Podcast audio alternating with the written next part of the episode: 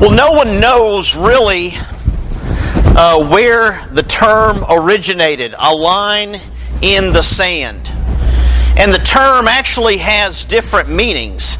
It can mean to lay down a challenge. And I saw this played out on a playground at Clark Memorial Elementary School in Winchester, Tennessee, back in the 70s. Okay, there wasn't really any sand there. But I do remember two of my classmates while we were outside at recess getting into it about something. What it was, I have no idea. but I just remember one of them reaching for a rock. And you know, if you've ever taken a rock and you you can use it to draw on concrete. And so he took that rock and he he reached down and he used it like you would a piece of chalk and he drew that line there on that concrete sidewalk. And he said, I dare you to step across that line. And then what'd the guy do? Well, the guy, much bigger than he was, stepped across the line. And then he reached down, he took a step back and reached down and drew another line. He said, I dare you to step across that line. And without hesitation, the other kid stepped across that line. And I just thought, well, okay, this is not going to end well for the kid who's drawing the line. Uh, you know, uh, he's, he's laying down the challenge, and the challenge is being met. And so the challenge for us this morning is to read this ancient piece of mail and for it to make sense to us. Now, the other application of the term line in the sand, it can indicate the level at which something becomes unacceptable. In other words, while they've crossed a line that is just unacceptable. We can forgive lots of things, but no, there are some things in life that are just absolute. This is truth. And you don't mess with this. And that's what we're actually talking about this morning. I remember some years ago had a standing lunch appointment with the youth minister at our church. It was years before I went into full-time ministry myself. But the, the youth minister of our congregation was, was my best friend at the time, and so we would meet at a local restaurant every Tuesday morning at 11:30 for lunch. And he was telling me about a guy in our congregation, a coach named Bart. And he said, you know, Bart was talking to me, and he said uh, he's going to be speaking at FCA, Fellowship of Christian Athletes. And he was kind of wondering maybe, you know, how to handle that. Because he knows he's going to have Christians from different churches there. And then, so Steve and I engaged in this conversation about, well, there are certain things that are just absolute about the Christian faith. And that certainly is Jesus. We can all agree, I would hope, that we are nothing without Jesus. We are nothing without Jesus coming in the flesh. We're nothing without his sacrificial death on the cross that we have uh, memorialized this morning already. We are nothing, as we just celebrated a few weeks ago on Easter, we're nothing without the resurrection. That there are certain absolutes that are just not negotiable. I would say that anybody who reads the book of Acts, and by the way, uh, over in the side auditorium behind the curtain, we we started a a uh, a new class this morning led by Ron Riley in the book of Acts. And uh, if you're not currently teaching a Sunday school class, then invite you to come and be a part of that if you don't have a class already, because I'm looking forward to this study of that book. But you read the book of Acts, and these apostles that walked in lockstep with Jesus for about three years, every time someone came to Christ, what did they do? They were baptized. over and over and over again in the book of Acts. There's baptism. So I would say that based on my reading of New Testament scripture, that baptism is one of those things that is an absolute. And so, as we dig into this morning, this latter half of Second John, we're going to be looking at something that John says, no, this is an absolute. This is a line in the sand that you just don't cross. And so let's pick up in Second John with verse uh, with verse 7. He says, I say this because many deceivers who do not acknowledge Jesus Christ as coming in the flesh have gone out into the world. Any such person is the deceiver and the antichrist. Okay, we got to stop right there. Okay, John's a little heated, isn't he? He's not messing around. He's talking about these people that have he's just went through talking about the truth and walking in love, walking in the truth like we talked about last week. And then now verse 7 gets here and he says the reason I'm saying all this about the truth is because there are some who are not walking in the truth. And he says, I say this because many deceivers who do not acknowledge Jesus Christ as coming in the flesh. In other words, one reason I asked Rick to sing the song in Christ alone because it mentions Christ coming to this world, taking on flesh, the fullness of God in helpless babe the incarnation, God in the flesh. That there were some at the time that John was writing this, there were some that were teaching, well, okay, Jesus never actually walked on the earth. He never really was here in the flesh. If you take away Jesus in the flesh, you take away all the other things we've already mentioned this morning. You take away the sacrifice on the cross, the unblemished, perfect lamb. You take away conquering death, the resurrection. Excuse me. Spring allergies are real. Uh, but if you take away all that stuff, John says, then you've taken away the gospel. You're not teaching the truth when you do that. And so he wants the recipients of his letter to understand anybody that's that's talking about Jesus but not talking about the real Jesus, Jesus in the flesh, the Jesus that he knew, the Jesus that he sat next to in the upper room as they gathered around that table and had supper together. He's saying, if you're saying he was never here, then that person is a deceiver. That person's a liar. That that person is the Antichrist.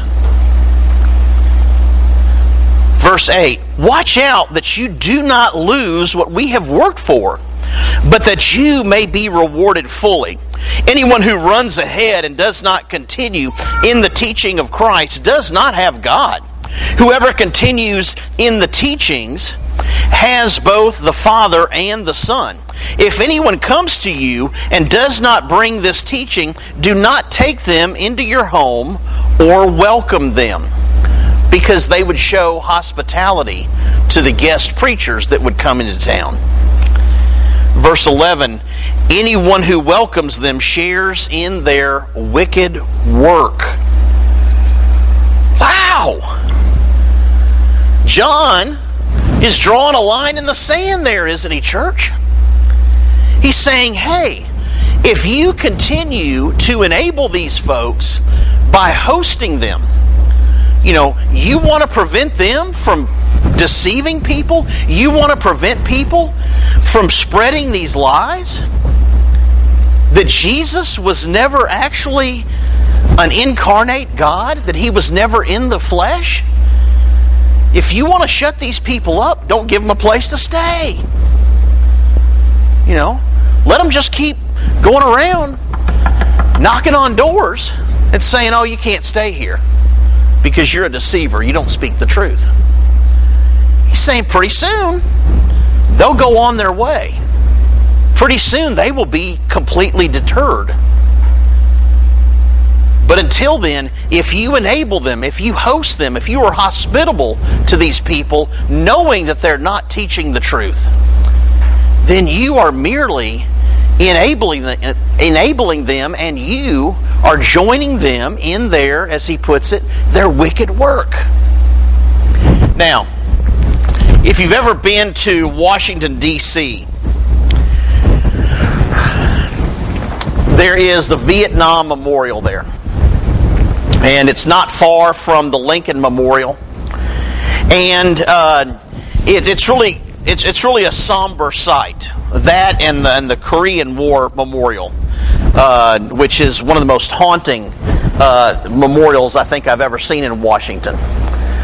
But, uh, but Vietnam, when you approach the wall, uh, if you didn't know anything about it, you would just think of it as a wall with names.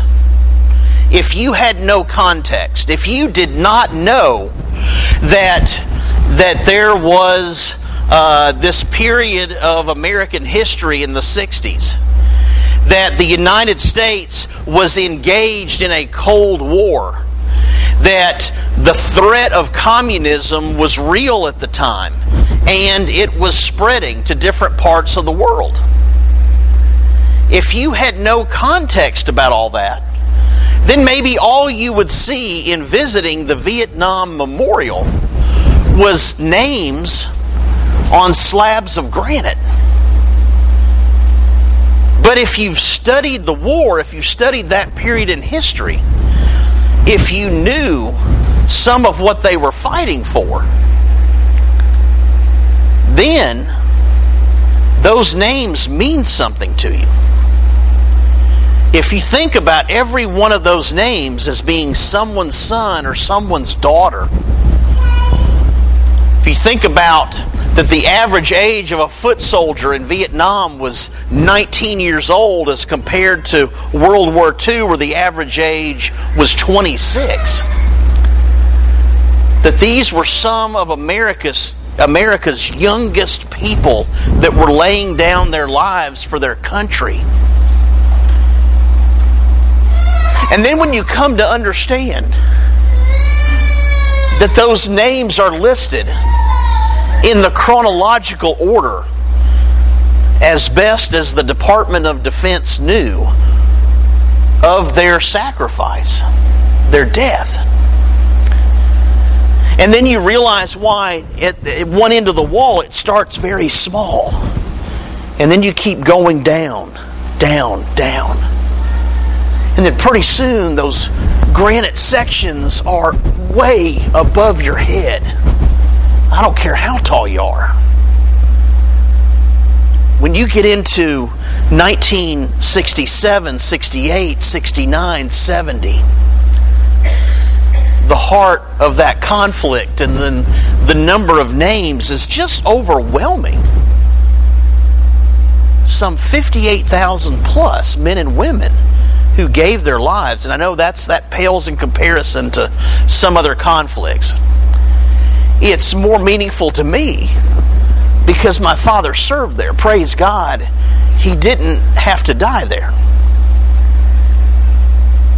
And then as you make your way forward, then those names are less and less and less once again as that war drew to a close, or at least our involvement drew to a close.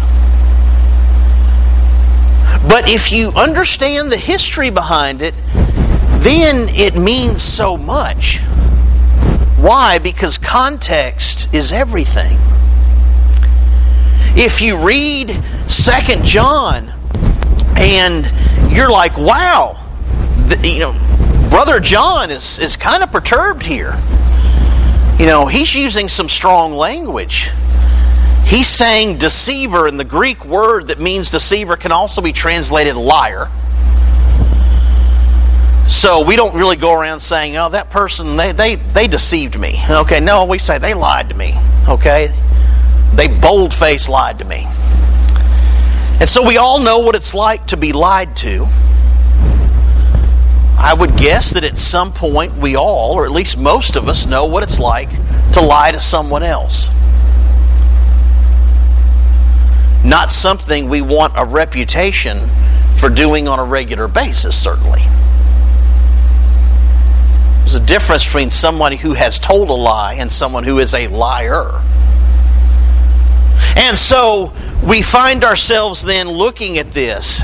And John is saying, hey, you all, there are people out there that are going around saying things that are just not true. Now, fast forwarding to the 21st century, fast forwarding to a time in which we're not hosting these traveling teachers and preachers in our homes, we wonder how does this really apply to us today? Well, church, I know when we talk about truth, sometimes that can be a little uncomfortable. We like talking about love. We like talking about mercy of God, God's grace. We like talking about the doors of the church being open to all and that our, our, our arms should be open to all. We like to talk about being the hands and feet of Jesus and, and using phrases like meeting people where they are because we saw that Jesus did the very thing, and that very thing in the Gospels. He would meet people where they were. Whether it's a woman who's been hemorrhaging for 12 years, who has enough faith to say, if I can just touch his clothing, the hem of his garment as he passes by, I can be healed. Or whether it's that woman at the well in Samaria who comes in the heat of the day because she's avoiding people that Jesus met people where they were. And when people had an encounter with Jesus, it was life changing. And we love to talk about all that, and I'm grateful that we do. But, church, who are we if we don't draw certain lines in the sand?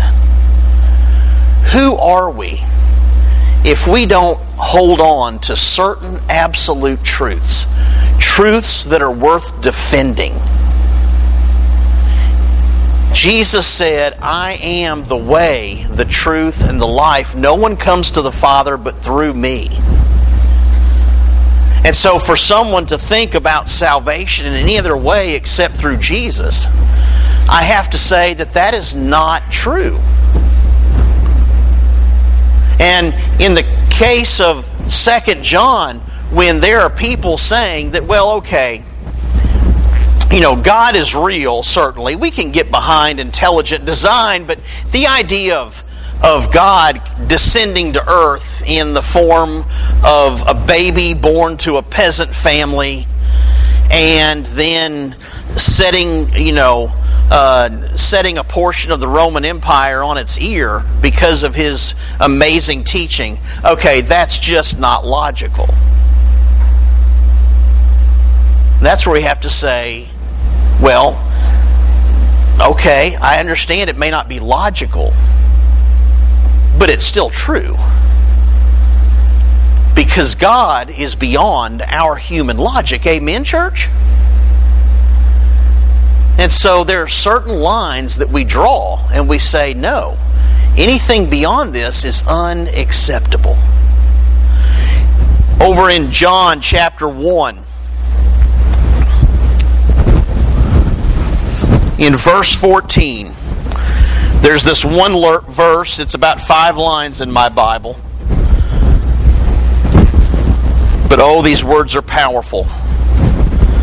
John 1:14 the word became flesh and made his dwelling among us.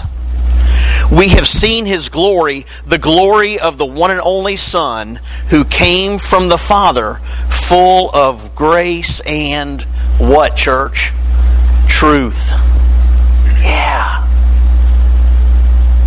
And that's what Second John is really all about. It's about truth. It's about recognizing what truth really is.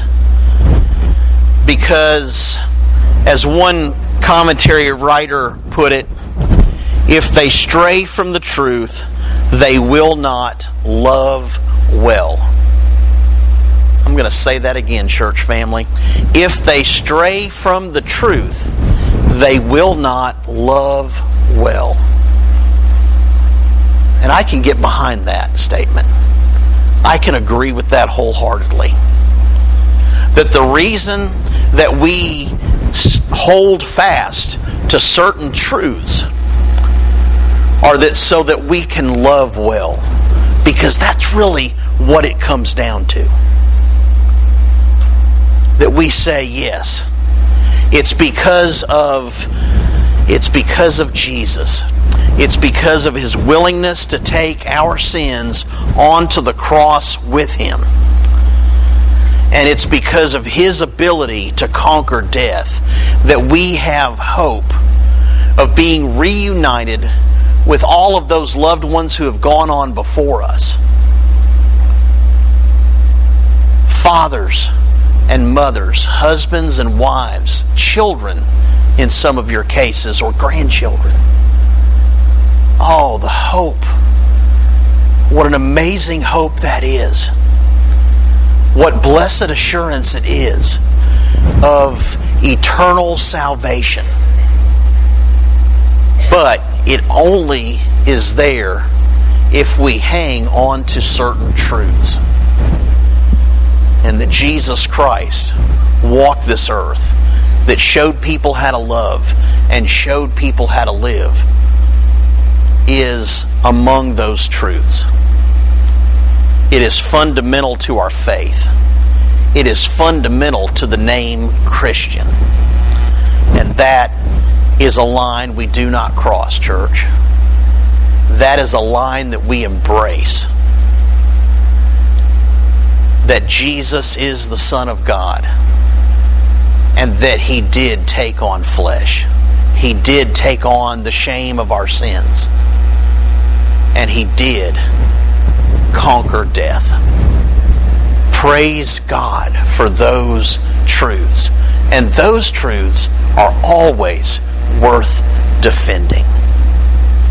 If you're with us this morning and you have not yet accepted that truth or not yet surrendered to that truth, then the waters of baptism are available this morning. And if you're with us this morning and you are in a place in life where you just really need the prayers of other believers, we offer an invitation for you to come and let us pray with you. But the invitation is offered so that you, once and for all, can surrender to Christ, proclaim Him as Lord of your life, and be immersed in the waters of baptism. Let's stand and sing together.